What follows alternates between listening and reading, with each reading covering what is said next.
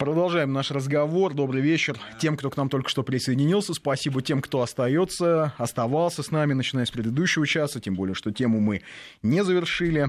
В студии по-прежнему Андрей Медведев, Сергей Корнеевский, Евгений Спицын историк, и присоединился к нам мой коллега, политический обозреватель, документалист Константин Семин. А, попробуем мы сейчас чуть-чуть шире посмотреть на некоторые вещи, в частности, и на деятельность Политбюро, и на деятельность а, вот мы начали с того, что э, все-таки в предыдущем часе, точнее, мы закончили э, вот, деятельностью э, Андроповской команды и ее приходом к власти. Чуть-чуть приблизились, так сказать. Чуть-чуть приблизились, да. да. И вот нам э, много людей пишут сообщения примерно одного содержания. Были ли в Политбюро агенты ЦРУ? Или были ли люди, которые приближены были к иностранным разведкам и так далее? Потому что уж очень похоже многое из того, что было сделано в 80-е годы, на происки, так сказать, каких-то спецслужб. Вот а что по мне, так вряд ли они были агентами, но идеологически то, что агентами они были... влияния были, это точно. Агентами влияния, мне кажется, Точно. Да. То есть и, тут, да, и, и тут... несли они совершенно определенную идеологию. Знаешь, Андрюш, и тут даже надо говорить о том, что ведь неважно, были ли агенты влияния внутри самого Политбюро. Хотя таким человеком был однозначно Александр Николаевич Чехов.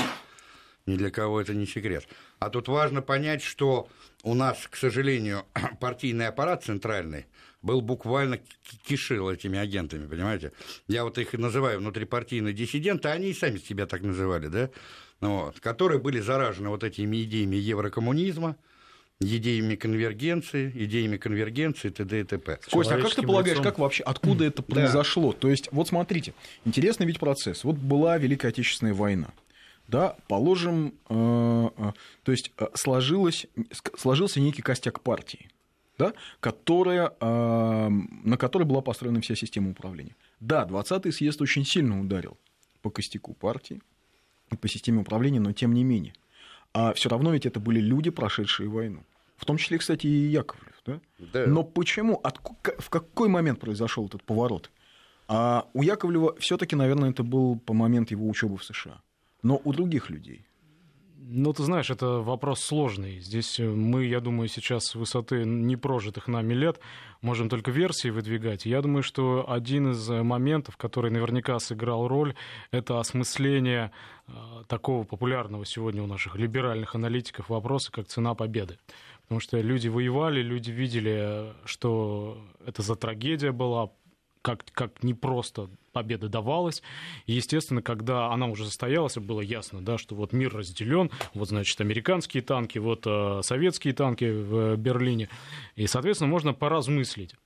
Ну, и ты помнишь, да, что всегда существовала некая такая не выносившаяся на передний план дискуссия, кто на фронте важнее – военный руководитель или политрук. Или политрук, Или да. политрук, да. И в какой-то момент, мне кажется, начала брать э, сторону позиция, что, в общем, без политруков бы справились, что идеология вторична, что идеология, может быть, даже в какой-то момент воевать мешала. Это, кстати, прослеживается в некоторых э, литературных... Ну, да, в 42-м, кстати, ведь были, был ликвидирован институт комиссаров армии. Ну да. Во-первых, это. Во-вторых, э, в 43-м году Сталину под давлением, э, ну, нельзя, конечно, сказать, что на него вообще кто-то мог давить, но в то же время... Под влиянием Да, ему, ему пришлось пойти да. на сворачивание Коминтерна. Да. В Тегеране в 43-м году он принял это условие Черчилля и Рузвельта.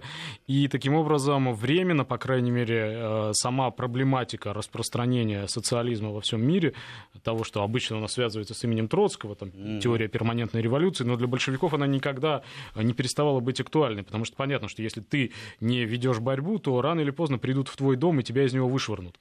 Вот. Ну да, то есть или ты ведешь цветные революции, или, или, или к тебе приходит цветная революция. Донбассе, да. И, кстати, вот то, что сейчас у нас mm. на уровне генштаба, да, и на уровне э, высшего военного руководства обсуждаются цветные революции. Вот буквально ну, там да, несколько да, дней назад, да, конфер... вот вчера, Пятая Московская международная конференция, да, да, да, на этой конференции Причем говорили. туда приехал китайцы, заметь. И говорили о цветных революциях именно как одной из форм ведения войны. Здесь да. нужно все-таки разделять принципиально понятие. Да? Есть технология ведения войны, за нее отвечает Генштаб, за нее отвечает Министерство обороны, за нее условный Жуков во время там, ну, Сталинградской да. битвы отвечает. А есть идеология, которая всегда вдохновляет людей на, на совершение подвигов, на, на борьбу, потому что понятно, да, что вот нам, нам сейчас пытаются, э, мы пытаемся сконструировать некий новый миф, который говорил бы о том, что с 41 по 45 год наш большой советский советский народ сражался исключительно за березки, за корешки, за память о предках. Это ведь не так. Боролись Нет, за проект, боролись за идею, которую разделяли люди от э, Узбекистана до Белоруссии, да. от Владивостока до западных рубежей страны. Хотя, честно говоря, безусловно, в этой идее был тот момент, что ведь идея давала простым людям, очень простым людям, людям из нищих слоев, которые в Российской империи были нищими, этим людям давался а, невероятный социальный лифт. Конечно, они, и, они, а, если бы они на, на своем собственном опыте не испытали, что такое советская власть, конечно. а им не за что было бы идти воевать. Вот буквально на прошлой неделе в Турции прошла большая такая а, конференция, посвященная очередной годовщине, столетней, кстати говоря, годовщине, а, восстанию, восстания в имперском, в царском Туркестане 16 года, когда представители тюркских народов объединились для того, чтобы противодействовать призыву на фронт чтобы не идти э, проливать да, кровь, проливать кровь за, за отечество, которое они ну, в большинстве, во многом своим не считали. Да. Понимаете, ничего подобного. Можно, конечно, сказать, что э, злобный кровавый Сталин там переселял, расстреливал и уничтожал, но по факту мы знаем, да, что люди шли на фронт добровольно, что тот, кто отсиживался в тылу, был э, человеком, который заранее обрекался там, на, на позор, на неуважение. Вы посмотрите, сколько да. среди узбеков и киргизов Совершенно верно. героев СССР. Об этом полный и речь. Кавалеров, да. полный, полный кавалеров. А, извините, дивизия а, Панфилова. То есть изъять да, идею, если вернуться вот от этого вот к тому, у нас с чего Алия начал. Молдогулова, улица Алии Молдогуловой. Да. Простая казахская девчонка. Изъять Взяла из победы винтов. идеологию невозможно. А, а мне кажется... А, Ахмед Хам Султан. Да, совершенно верно. А мне кажется, что именно это начало происходить. Тогда есть, еще. А вот э, вскоре после ухода Сталина начались эти процессы потихоньку, потихоньку. Но ну Потом вот началось переосмысление даже. отношения к плену как явлению и к тем, кто, оказывается, был на той стороне. Замалчиваем мы эту тему или мы говорим о ней? О ней? Были ли мотивы оправдательные у тех людей, которые оказались там? Пошли произведения литературные на эту тему, угу. пошли фильмы вот теперь первые на эту тему, что вот ну, человек... типа проверка на дорогах. Человек возвращается, а кто он такой, а можно ли понять, можно ли простить? И вот на, на этот счет, на самом деле, там, какая роль во всем происходящем была у Андропова, это вопрос очень происходившем тогда, какая у него была роль, очень сложный, потому что меня, например, удивляет, я пересматриваю многие фильмы советские той поры, и некоторые нотки, я раньше, я думаю, люди на них просто не обращали внимания, потому что это ну, не являлось бы ни тревожным звонком, ни каким-то маячком, ни фактором для обсуждения, а вот сейчас некоторые вещи, мне кажутся удивительными. Вот фильм, например, «ТАСС уполномочен заявить», он начинается с э, рассказа об истории одного из ушедших на Запад власовцев, там есть такой такой персонаж Айван Белью, да. которого находит на, наша разведка, которому Юматов. она показывает... Юматов его играет, да. Да, показывает фотографии из глубинки его семьи. Он думал, что она, по-моему, не, не, не уцелела, она уцелела. И, в общем, его в нем а, просыпается чувство памяти о родине, Родина, и он начинает да. помогать, за что его в конечном счете убивают. Но общая тональность да, к, по отношению к этому персонажу выбранная, она сочувственная. А если идти дальше по фильму, там ни на одном и ни на двух поворотах сюжетных оказывается, что советская власть-то, в общем, ну, в общем, есть за что ее покритиковать, и, и репрессии, кстати mm-hmm. говоря, это то, за, в чем стоило бы да, повиниться, да. и сталинизм проклятый, и в конце концов э, Константинова, там вот эта вот спутница агента Трианон, которая приходит к нему на Лубянку, чуть ли не паспорт в лицо советский бросает и говорит, что, ну, ребят, извините, шатается ваша башня, и этот поезд в огне. как запоет один да. известный персонаж совсем ну, скоро. кстати, после ты этого. извини, это не только так поздно. Если ну, говорить но о советском кино... заявить, это не случайный фильм. Да, да. ну вот смотрите. Тем более он а, здесь я соглашусь. 58 год, выходит фильм «Голубая стрела», помните? Да, Его да. иногда показывают у нас на, на ТВЦ, кстати, часто да, показывают. Да. «Голубая стрела». Борис, Значит, Борис Новиков там да, играет. Да, режиссер Эстрин. А о чем там рассказывают? Киевская киностудия. Да, о том, как э, в Крыму испытывают новейший самолет, новый секретный самолет. Его сбивают враги, а и на вражеской подводной лодке, да, вражеская подводная лодка, где весь экипаж Битком собран да. из белоиммигрантов и как раз из власовцев. Власовцы, да. И вот один из этих власовцев, когда на эту подводную лодку попадает а, советский летчик, он в итоге оказывается приличным человеком, переходит на сторону. Это ровно через... а, это вот 58 Ну, год. меньше 10, 10 лет, да. А это, кстати, между прочим, Это- ведь, послушайте, при Хрущеве же началась... Вот он, фактически 20-й ре- съезд, вот он, 20-й съезд, Фактически началась вот он, реаб- фильм. Да, фактически Здесь- началась реабилитация тех же бандеровцев, власовцев Ну, а потом и так далее, и так появится, далее. появится и архипелаг ГУЛАГ, и все остальное, а, как закономерное следствие. Но здесь, конечно, можно разные версии выдвигать, потому что мы не знаем, что на самом деле являлось причиной. Возможно, это было отражением борьбы за влияние, холодная война шла, да, вся вот эта оставшаяся после Гиммлера публика была рекру- рекрутирована нашими международными конечно. партнерами, ЦРУ там, и БНД, вот, и шла борьба за э, этих людей, необходимо было кого-то вытаскивать, привлекать и так далее, и, возможно, это было инструментом, но если это было инструментом, то рано или поздно мы его из рук выпустили, и сами по башке этим же, в общем-то, оружием и получили. Что касается Яковлева, да, то мне приходилось там в некоторых мемуарах э, читать, ну, таких же, по м- моральному облику знал, пер- кстати. персонажей. Нет, ну, в принципе, для того, чтобы поставить ему диагноз окончательный, бесповоротный, достаточно открыть э, черную книгу большевизма, которую Да, он написал. коммунизма, да. э, коммунизма, Преди- предисловие там. которую, наверное, вы уже вспоминали тут. Да. Верт, да, там? Там, я нет, там, да, Верт, он возглавлял авторский коллектив французских историков, который... Это вот, кстати, вот то, о чем говорит Костя, вот, а где истоки? А истоки в том же еврокоммунизме. А что стало рождением еврокоммунизма? 20-й съезд партии. И вот это вот перерождение, условно говоря, марксизма в еврокоммунизм, или, грубо говоря, берстианство, то есть ревизионизм, это и есть некая вот новая оболочка в виде вот этого самого еврокоммунизма. И им, кстати, и заразились все наши вот эти внутрипартийные диссиденты, которые и окопались в аппарате ЦК. Почему А Леонид Ильич... Андропов-то сам был за- заражен вот этим Конечно. еврокоммунизмом? Так, так он, он формировал всю эту группировку, А понимаете? вот в связи с этим, кстати, многие люди Потому вам- я этот вопрос задавал людям, которые имеют достаточно серьезный опыт работы, да, и когда-то, может быть, э, соприкасались. Там Крючков, кстати говоря, не раз отвечал в интервью на, Да. на вопрос, был ли Яковлев или не был. Вроде бы он докладывал. Да, да, да, да, докладывал, докладывал, но да. это все осталось без внимания. Судить здесь сложно, потому что все-таки поезд, к сожалению, ушел.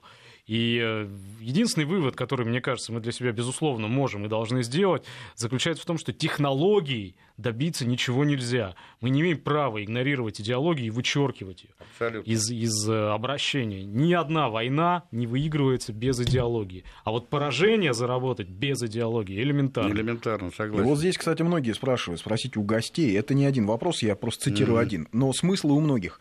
А, насколько планировали вот этот вот подлесок, да, Мгм. то есть вот эта а- а- Га- Андроповская Горбачевская команда подвинуть, изменить, с- сузить влияние государства в экономике?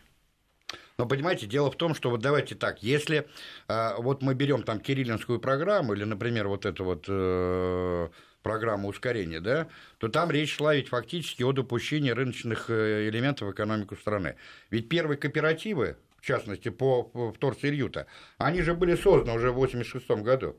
Дальше, в том же 1986 году государство отказывается от монополии внешней торговли. Это тот вопрос принципиальный, по которому Ленин, уже будучи смертельно больным, писал записку Троцкому дважды, ну, вернее, диктовку делал Крупской, что ни в коем случае нельзя отдавать монополию внешней торговли. Как только мы допустили вот эти вот первые 60 крупных предприятий и министерств э, как участников внешнеэкономической деятельности самостоятельной, Отдельных субъектов, да. отдельных субъектов, Пошла был- лавина Да, сразу. был нанесен э, смертельный удар именно по советской модели экономики. А насколько я знаю, я сейчас не вспомню, у кого я читал, что, собственно, в еще Андропов обсуждал со своими вот этими экономическими советниками, с этим Мгм. внутрипартийным либеральным крылом, Да. а, возможность а, того, чтобы в государственных руках сохранить только Да, тяжелую промышленность, командные, командные то есть высоты, группу А, да. Да, как бы, группа, да, так называемую. отраслей, то есть да. а, это тяжелая промышленность и оборонка. Ну да, тяжелая промышленность, сырьевой сектор, оборонка и так далее. А все остальное, то есть легкая промышленность, э, все малые предприятия, то есть все отдать Да, ну вот я, судя по тому, вот судя, вот условно говоря, вот у него вышло в 83 году, я опять возвращаюсь э, к тому, о чем я говорил, вышла вот эта знаменитая статья «Карл Маркс и некоторые вопросы социалистического строительства СССР» она вышла к столетнему юбилею со дня смерти Карла Маркса. Он же там черным по белому написал, что мы первое не знаем общества, которого, в котором мы живем, нормально, да? Строили, строили социализм. При Хрущеве чуть ли уже не объявили о том, что в программе партии программа строительства коммунизма, и здесь, здрасте, приехали. Вот что-то мне это напоминает Гайдаровский форум, Теперь... когда люди, которые занимались экономикой 15 лет, выходят и говорят, о, что-то у нас страна дауншрифт. Да, да, да, да. Что-то как-то... А, а, как? Слушайте, давайте, давайте продадим еще чуть-чуть. Давайте да, что-нибудь продадим, да, давайте да. сделаем приватизацию. Понимаешь, и второе, и второе принципиальное положение этой статьи, Андропов там выступает неким таким теоретиком, да, и говорит о том, что движение э, к коммунизму, оно будет не таким прямолинейным, как представлялось классиком марксизма, оно, оно будет знать свои приливы и откаты, отливы, и оно будет идти не столь прямолинейно, а, возможно, и зигзагообразно. Что такое зигзагообразно, если переводить птичьего языка на... Это через капитализм. Да, да, это через тот самый госкапитализм. Ведь что такое НЭП? По сути дела, да, условно говоря. Это была некая форма госкапитализма через тресты, тресты государственные. Этих же трестов было несколько десятков штук, вот, которые фактически реализовывали, а, а построены они были по принципам квазирыночной экономики, где что было основным? Прибыль. Ведь что... В, вот Ки- по, в Китае был НЭП, вот по Дэн Сяопин это НЭП устроил, вот, НЭП? Вот, вот при, в Китае ага. был чистой воды НЭП. Он ага. и продолжается. Он, он и продолжается. Что он и продолжается. И, Там и, и очень интересный философский вопрос, выходящий за рамки нашего, наверное, сегодняшнего обсуждения, чем это все закончится. Вот именно. Но на самом деле вот интересный а, факт. Был у нас тут один коллега в гостях и рассказывал такую штуку. Значит, в Ванкувере а есть а, клуб любителей а, дорогих а, гоночных автомобилей. И вот они выкладывают свои фотографии в Фейсбуке или где-то еще. Это сплошь и рядом. Это одна китайская молодежь. Mm. А знаете, кто это? Это дети китайских чиновников. Да. Это дети китайских чиновников и китайских бизнесменов. Но они получат и вот у нас говорят, вот в Китае расстрелы, и поэтому там, значит, строится что-то, mm. и что-то там делается. Ну, там всего 4 тысячи расстреляли. Там, там, Дело там столько что... ворующих, что ну, стрелять там, да, там, там, конечно, полтора, полтора миллиарда, поэтому... Да, да но дело в том, что а, Австралия, да, а, Сидней и а, второй город, вот я, по-моему, Перт и, э, собственно, Ванкувер, вот это такие центры, где проживают э, дети, жены и всякая Китайские. родня китайских чиновников, mm. да, поэтому вот мы говорим о том, что Китай идет семимильными шагами, но, но, но мы не знаем, Костя куда. правильно задает вопрос, куда? Да, куда? Ведь... Как, как сказал Бондарев, поднялся самолет, и неизвестно, куда он Понимаешь, вот эти понимаешь? игры, да, вот с капиталом, потому что идея конвергенции двух систем, она жива.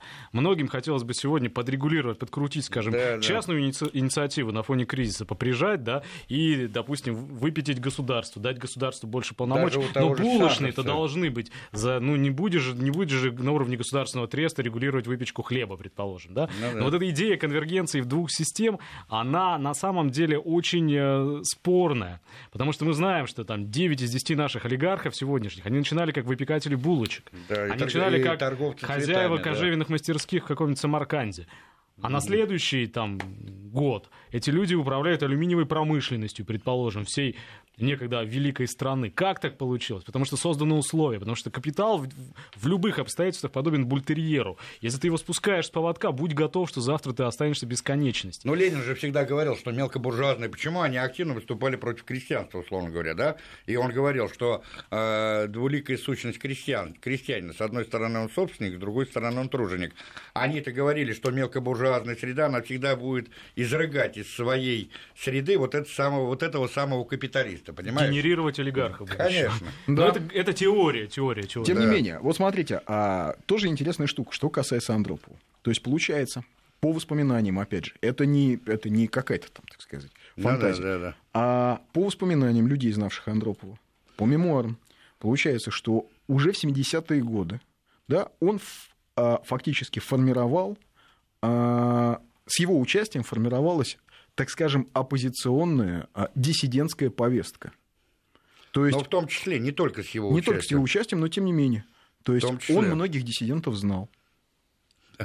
А Знаешь, я, я- я вот еще Он раз, поскольку мы, мы все-таки свечку не держали и уже не поддержим никогда, да, я думаю, что нам стоило бы все-таки избегать таких э, резких, э, записать его в, во внутренние разрушители, в Нет. идейные разрушители. Нет, я как раз не разрушитель. Мне я кажется, как это тот о том- случай, когда технология начинает управлять ситуацией. А вот я об когда- этом и хотел сказать, а мы что сейчас видим понимали очень ли часто они- то же самое. А понимали давайте поработаем они- с националистами, а давайте поработаем с рок-музыкантами, Да. а давайте поработаем... Ну, если мы со всеми работаем, значит, вроде как они у нас э, на коротком поводке, значит, мы управляем этой ситуацией. Ну, это а в как, какой-то ну, момент выясняется, что да. это не они у вас, Ну да, а на вы Украине-то тоже думали, что Как свобода на и правый да. сектор на коротком Да, поводке. да, да, да, вот именно. Ну, кстати, вот Понимаешь? про рок-музыкантов, да? А, в понедельник мы тут говорили, я тут высказался по поводу Виктора Цоя. Это был очень э, А, резонансный эфир, писали да. нам, что все. Да, я всё. для вас как слушатель потерян. А в общем, а я думаю, а с ни с ты Я просто порассуждал А, о творчестве Виктора Цоя, О его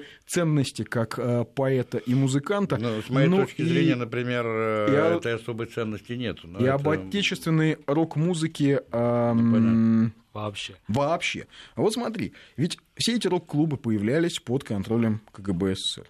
Точно, да. Господи, Все а, рок-фестивали проходили под контролем КГБ СССР. И когда Макаревич сегодня рассказывает, что вот они проводили рок-фестиваль Да в. Тбилиси, обманув И за чекистов и, ними сказав, что это, гоняться фильм- фирма «Мелодия», чтобы издать Да, их миллионными да, тиражами. это, э, э, ну, то есть, э, мы- и мы обманули, значит, чекистов, мы сказали, снимали целое, Мы сказали, что это будет джазовый фестиваль, а на самом деле провели рок-фестиваль. Это, конечно, смешно. Безусловно, была отмашка.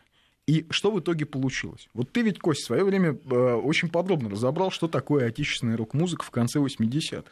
То есть, насколько деструктивную роль она сыграла. В какой-то было- программе это было? а, Это были просто Костины А. рассуждения там, в сети, но а, ведь она была, как это, птенцом вот того самого гнезда э, некого идеологического отдела ЦК и КГБ СССР 5 Ну, Рок- так же, так же программа «Взгляд», которая Да. работала в- абсолютно в тандеме со всеми этими э, деятелями весны э, э, советской и русской Ну и рок-музыки. так же, те, так же, как неформальное объединение, условно говоря, ведь они же тоже создавались под э, контролем, чутким руководством тех самых спецслужб и так Просто, далее. понимаешь, это такой инкубатор получается. Ты там птенцов высаживаешь на речке, на полочке, Мгм. а из них вырастают такие А из них стервятники. стервятники. Они в какой-то момент ломают эту Да. клетку. Иди за ними там бегай. То есть ты думаешь, что они-то цыплятки?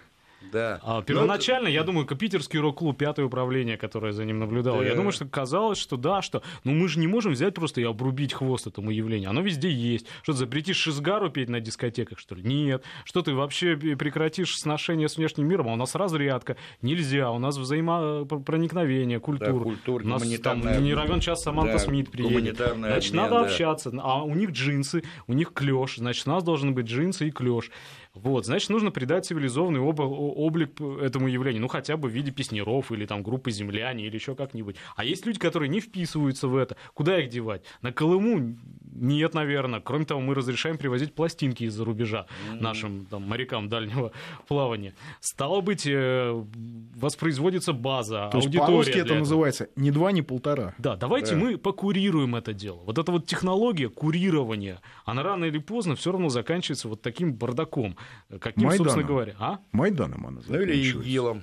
Или Говорят же, если беспорядки нельзя остановить, их надо возглавить. Это как раз та Да? ситуация, возгла- если ты решил что-то возглавить, Да. у тебя в голове должно быть четкое представление, что ты хочешь. А это и называется идеологией. Когда идеологии нету, где-то я вот, когда занимался этим вопросом, я прочитал одно из интервью Джоанны Стингрой, э, которая потом уже, ну, она такая интересная была, тетка приехала, тут поразвлекалась, да, в общем, секс, наркотики и рок-н-ролл, а потом в какой-то момент отскочила, году, по-моему, 92-м или 3-м, и теперь она респектабельный риэлтор в одном из самых дорогих районов там Санта-Барбары калифорнийской. Вот, она пишет, что когда они пытались там записать, э, ну, непременно обре- эм, не- не- э, пластинку Цоя за, за границей, в Лос-Анджелесе тоже, Мгм. по-моему, а, пластинку, которая должна была сделать его всемирно знаменитым.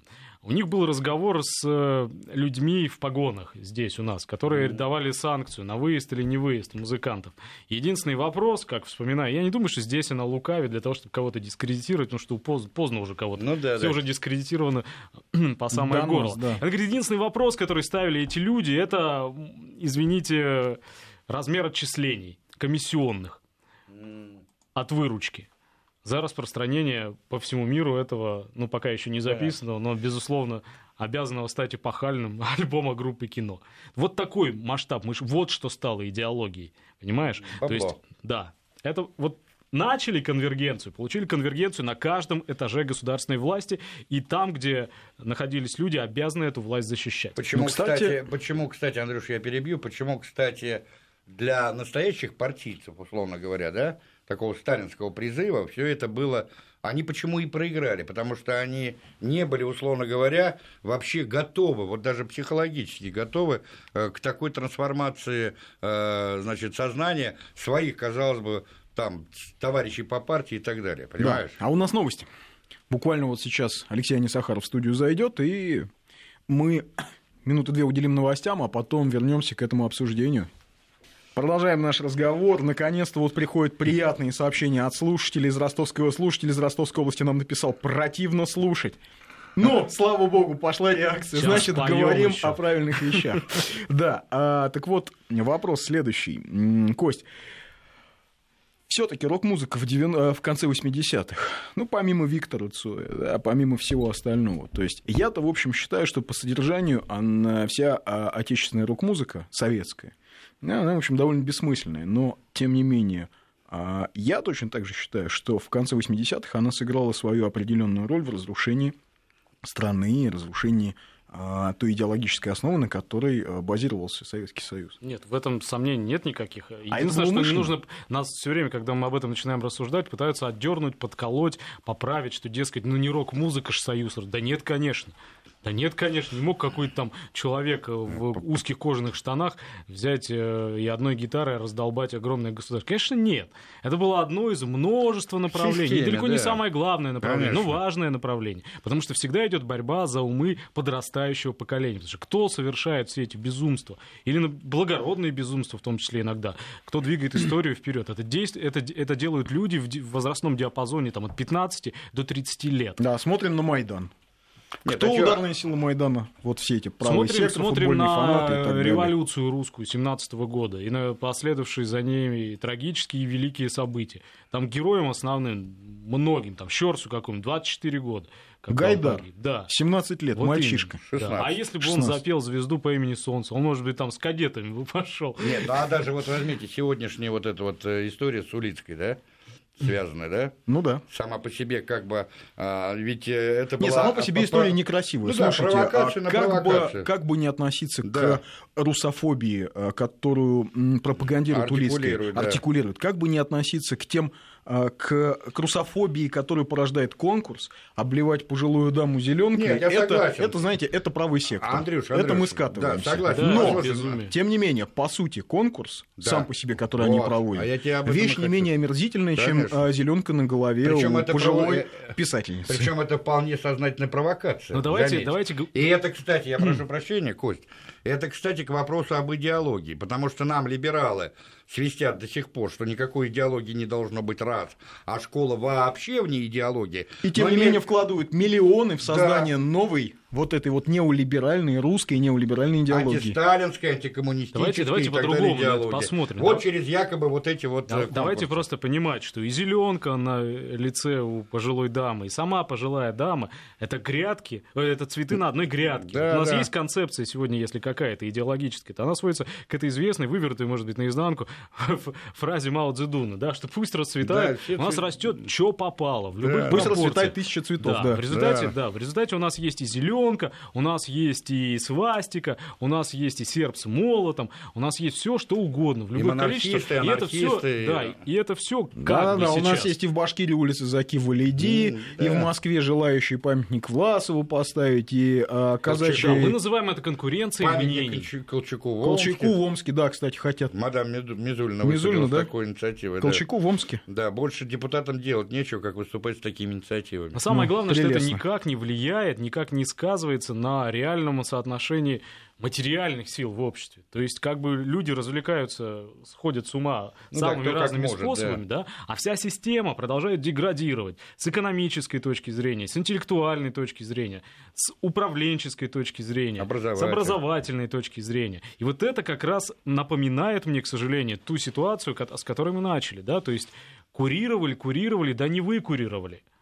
Потому что одним, одним курированием поправить или кураторством а, поправить серьезные фундаментальные перекосы в обществе, иногда требующие революционных изменений, невозможно. Не имея идеологии, некоторые вещи починить невозможно. И мы этого не понимаем. Более того, не имея э, понимания, куда идет страна, Ну, вот невозможно планировать. Вот э, гулял недавно возле здания МГУ. МГУ на Ленинских горах. И вот там на фасаде вот этого здания, такого монументального, Высотки ты написаны имеешь в виду, да? высотки. Там написаны цифры 1949-1953. Мгм. Страна в руинах. В Сталинграде люди живут в землянках. А заводы еще не все восстановлены. А в Москве а, вкладывают миллионы тех послевоенных рублей. Еще карточки не дают. Вот только-только карточки Да. отменили. Вкладывают деньги в строительство мощнейшего университета, где и жилые корпуса, и учебные корпуса, лучшие лаборатории, вся Лаборатории, профессура да. живет там Да, же в здании да. МГУ. То есть закладывается фундаментальная а, Будущее основа страны, да. а, науки, будущей советской науки. Вот это примерно я называю стратегическим Стратегия планированием. мышления, да, да, да. Но нет, ну хорошо, возьми даже вот э, э, в период гражданской войны, казалось бы, да, у большевики висят, ну вообще там, да, их э, Завтра висят, вышвырнут. Да, а на в 18 волоске. году институт Йоффи Да, создается. на, на волоске. Белорусский А государственный, 18 Минский государственный да. университет, А в 18 год. 18 19 20 годах создаются десятки научных исследований. Радиовый институт, что там далеко ходить, 20 год. Понимаешь? Это тот самый институт, который, условно говоря, а, а, без которого у нас бы не было бы атомной бомбы в 40-х годах, понимаешь? Хлопер возглавляет этот радиовый институт, понимаешь? Тот же КП вот это вот, да, который вот Вернадский, Да. Арбели и так далее, и так далее. Когда это создается? Да в гражданскую войну, понимаете? Вот большевики пришли к власти, у них насколько было стратегическое видение того, к чему они вообще хотят, понимаете? Их можно А обвинять в сейчас- очень многих вещах, и эти вещи будут справедливы. Да. Справедливо И абсолютно. репрессии, и кровь, и нетерпимость, Да. и так далее, и тому подобное. Но в чем их нельзя обвинить? Это в отсутствии стратегического мышления и идеи, Да. которые они четко видели перед собой и знали, куда идут. Когда человек Да, не была знает, куда он корректировка идет, идей. Сначала там все-таки как экспорт революции, потом, да, скорректировали на строительство в некоего... отдельно взятой стране, в но все равно стране. с пониманием, что от борьбы не увернуться. Все Ну равно да, борьба безусловно. будет продолжаться. И Почему, са- почему говорили о странах социалистического лагеря? И почему, вот мы с тобой как-то говорили здесь в эфире, да, если посмотреть на карту мира, там образца 1935 года и образца 1965 года, это две разных планеты Земля. Потому что в 1965-м там а, десятки новых государств, Да. и большинство этих государств совершенно осознанно выбирают именно тот, даже после 20-го съезда, именно тот путь развития, можно назвать его социалистическим, не социалистическим, но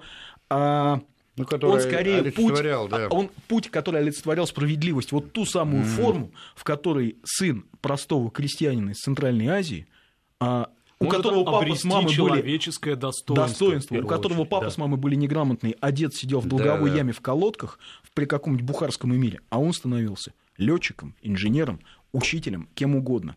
И вот эта система, которая, которая люди ведь ее еще помнят, люди про нее знают. И когда сегодня людям говорят, да послушайте, ваш Советский Союз это все, это вообще все ерунда. Нам нужна срочно десталинизация. А разговоры, которые ведутся о десталинизации, приводят, знаете, к чему? К тому, что а, сторонников Сталина, причем Становится, оголтелых, да. которые совершенно не рассуждают о том, что было хорошего и что было плохого, а вот это, они только еще больше вредят, потому что люди начинают смотреть, а кто же нам предлагает десталинизироваться? Вау, говорят люди. Они, они делают за нас всю работу. короче Нет, а вот даже, Андрюш, Андрюш, обрати внимание, вот я тебе хочу сказать, вот посмотри, даже вот такой как бы бытовой чисто сюжет, да? Возьми, например, всех членов там Сталинского, Хрущевского или Брежневского политбюро. Где дети, внуки и племянники? Они что, э, стали наследниками власти своих э, дедов, отцов? Нет.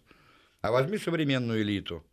Значит, папа занимает должность, такую же должность занимает сын, а уже сейчас и внуки, понимаете? Но ведь эта Возникает штука- целая чиновничья Сос- новая сословная иерархия. Причем, Сословие. причем, А это калька с американской модели. Вот, а это я об этом самая говорю. калька, которая нам Если пришла раньше вместе с они рыночной скрывали экономикой. это, по- послушай, раньше они это скрывали, а сейчас они воочию показывают, что Америкой и полмиром, условно говоря, правят несколько десятков, ну, может быть, сотен вот Династий. этих династий, Буши те же самые, да, условно говоря, там, Клинтона вот сейчас там, да, и так далее, и так далее, Послушайте, и так далее. с конца 19 века, и это факт, признанный американскими политологами, с конца 19 века американская правящая элита не менялась вообще. Вообще. Туда не входили новые люди, ну, за исключением там а, Кеннеди и еще там нескольких семей, которые просто пришли... Ну, а, Может быть, Клинтоны тоже?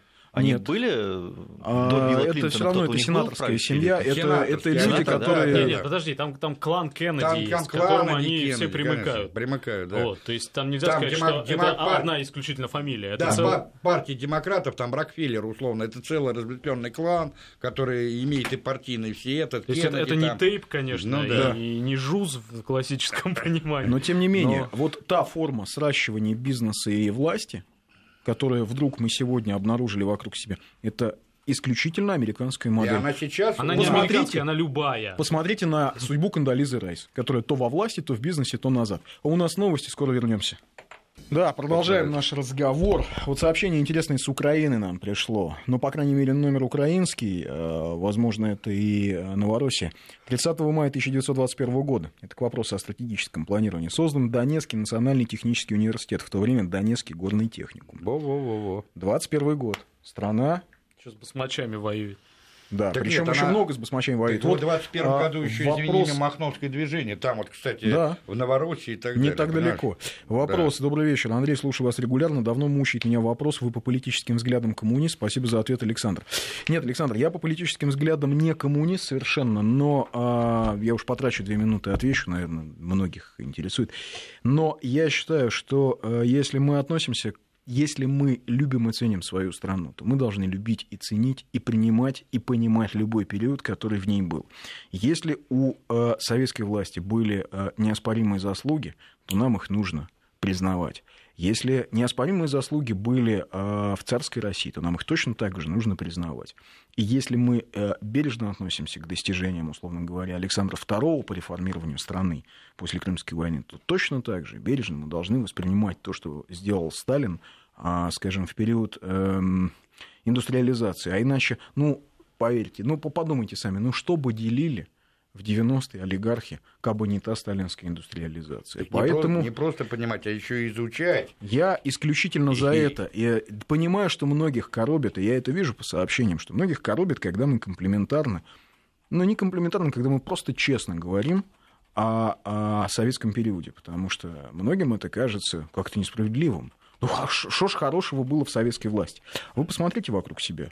Что они, хорошего они было вокруг? жили при советской власти, чтобы или они знают о советской власти только по Ну, некоторые и жили, и я знаю массу М- людей, которые... Молодежь, которая судит о советской власти, она во времена советской власти не жила, либо она застала какой-то самый ранний период своего, так А сказать. ты знаешь, что по опросам вот западных э, социологических э, всяких исследовательских институтов, оказывается, российская молодежь сегодня а, Да, хорошо да. относится к СССР, Да. хорошо относится к Сталину, и Да. это, собственно, полнейший шок для нет. наших, как это, западных партнеров. Так отсюда и э, Слушай, кто я сказал, вчера Тю- смотрел, Тю- а Тютчев же сказал, подожди, умом Россию не понять. Вот, Ну, вот, это вот да. она. Может быть, понимаешь? это как раз э, свидетельство того, что ум в России рано или поздно все равно Ну, понятно. начинает Так- работать. Вот меня, да, да вот меня прямо это самое домучивает. Ты какие взгляды-то? Консерватор. Вот Константин у нас в чистом виде э, коммунист, а я, в общем, консерватор. Просто другое дело, что у нас никогда в России не было консервативной партии. Консервативных мыслителей в 19-м, начале 20 века было полно.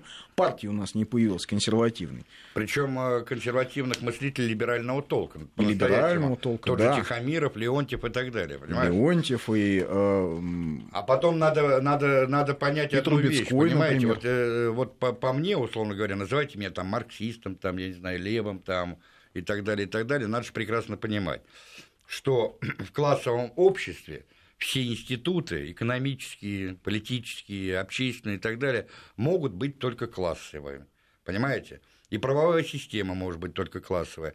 И если мы живем в буржуазном обществе, то у нас буржуазное государство, буржуазный парламентаризм, буржуазная правовая система, и тогда не надо говорить о том, что мы живем в несправедливом обществе, не надо стенать, значит, э, задавать глупенькие, извините, вопросы главе государства, ставить его в неудобное положение и так далее, и так далее, и так далее. Тогда Вы всё закономерно, Да, получается. тогда все закономерно. Вы для себя вообще решите, вы в каком обществе хотите жить. Там, где на одном, а, значит, полисе кучка миллиардеров, которые якобы заработали эти деньги, а, как рабы на галерах пахали, как нам, а, значит, сестра господина Прохорова рассказывала сказки, что Миша пахал с 14 лет. Ну и Да, что, да, я да. тоже... А еще она 14 рассказывала, что как это, что Конституцию нельзя было Да, советскую да. купить, Да, да, что да, это да, было да. недоступно. Понимаете? Это, это рассказывают люди из Да, номенклатурнейшей да. семьи. Вот Да, речь, абсолютно понимаете? партийная номенклатурная Да. семья. У нас, у нас миллионы людей работали с 14 лет, я принадлежу тоже к их числу, понимаешь? При этом я закончил школу э, с отличным аттестатом и с красным дипломом, советский институт, советский, я подчеркиваю. Мы с Но вами при- похожи, только я не советский. Нет, но я к тебе, к тебе к чему говорю, да. но мы не стали миллиардерами, понимаешь? А на, другой, э, на другом полюсе миллионы людей, которые влачат нищенское существование. Вот это должно стать осилком, условно говоря, когда мы говорим, каких человек взглядов, понимаешь? Вот это справедливое общество, где существует такая поляризация. Я Справедливость считаю, это что- понятие относительное. Да, знаешь. я считаю, что такое общество несправедливо. Может, Американцы считают, что очень чуть-чуть? да справедливое у них нет, общество. тут дело не в налогах. Прогрессивная шкала налогов. Попридавить Да чуть-чуть. нет, тут дело, понимаешь, как, очень хорошо, когда ты имеешь миллиарды, а потом начинаешь э, заниматься благотворительностью и пиаришься на этой благотворительности, понимаешь? Но при этом эти деньги ты получаешь же не потому, что ты их заработал, а потому что ты об- обобрал миллионы. Ты дал на благотворительность на одну тысячу, но при этом ты обобрал миллионы людей. Но о том, что ты обобрал миллионы людей, ты нигде не свистишь. Ну, а Но о том, что ты дал, значит, на, там, не знаю, на больницу или на какой-то хоспис деньги, рассвистят все средства массовой информации, Ну которым вот здесь тоже я бы поспорил. деньжата. Вот, Вот. о чем речь-то. На самом деле вся... лю- Как говорил Козьма Прутков. Митинг не начинаешь. Да. На, са- на самом деле, любая, мне кажется, сложная философская, идеологическая доктрина всегда может сводиться к простым пословицам и поговоркам, существующим в любом народе. Да. То, что ты сейчас вот э, рассказываешь, в принципе, укладывается в одну простую реплику. Да? Кто, кто девушку ужинает, тот ее и танцует. танцует. Да. Это в любом обществе работает, Да, действует, да. справедливо. Вот, кстати, да. хорошее сообщение интересное по поводу рок-музыки. А «Битломания» — это проект Востокского института. Какого-какого?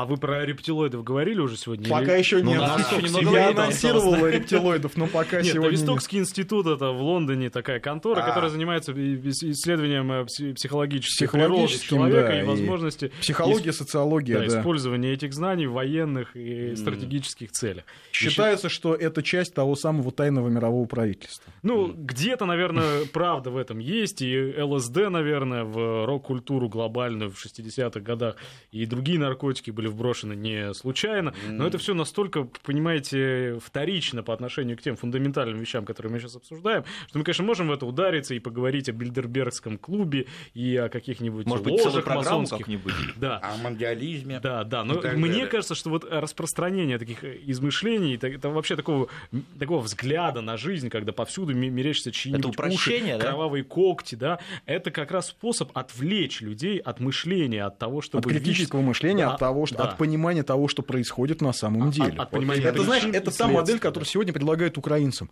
Во всем клятые москали виноваты. Да.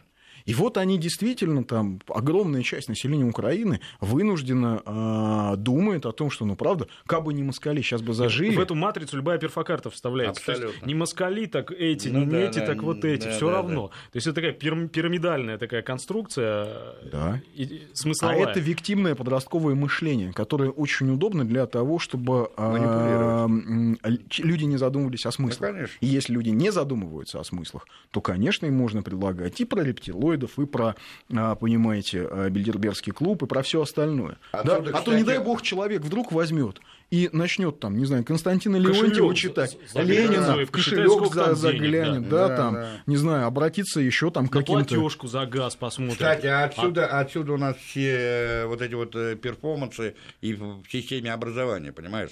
Когда у нас начинают говорить про ЕГЭ, ЕГЭ это так, один из элементов. Про ИГИЛ?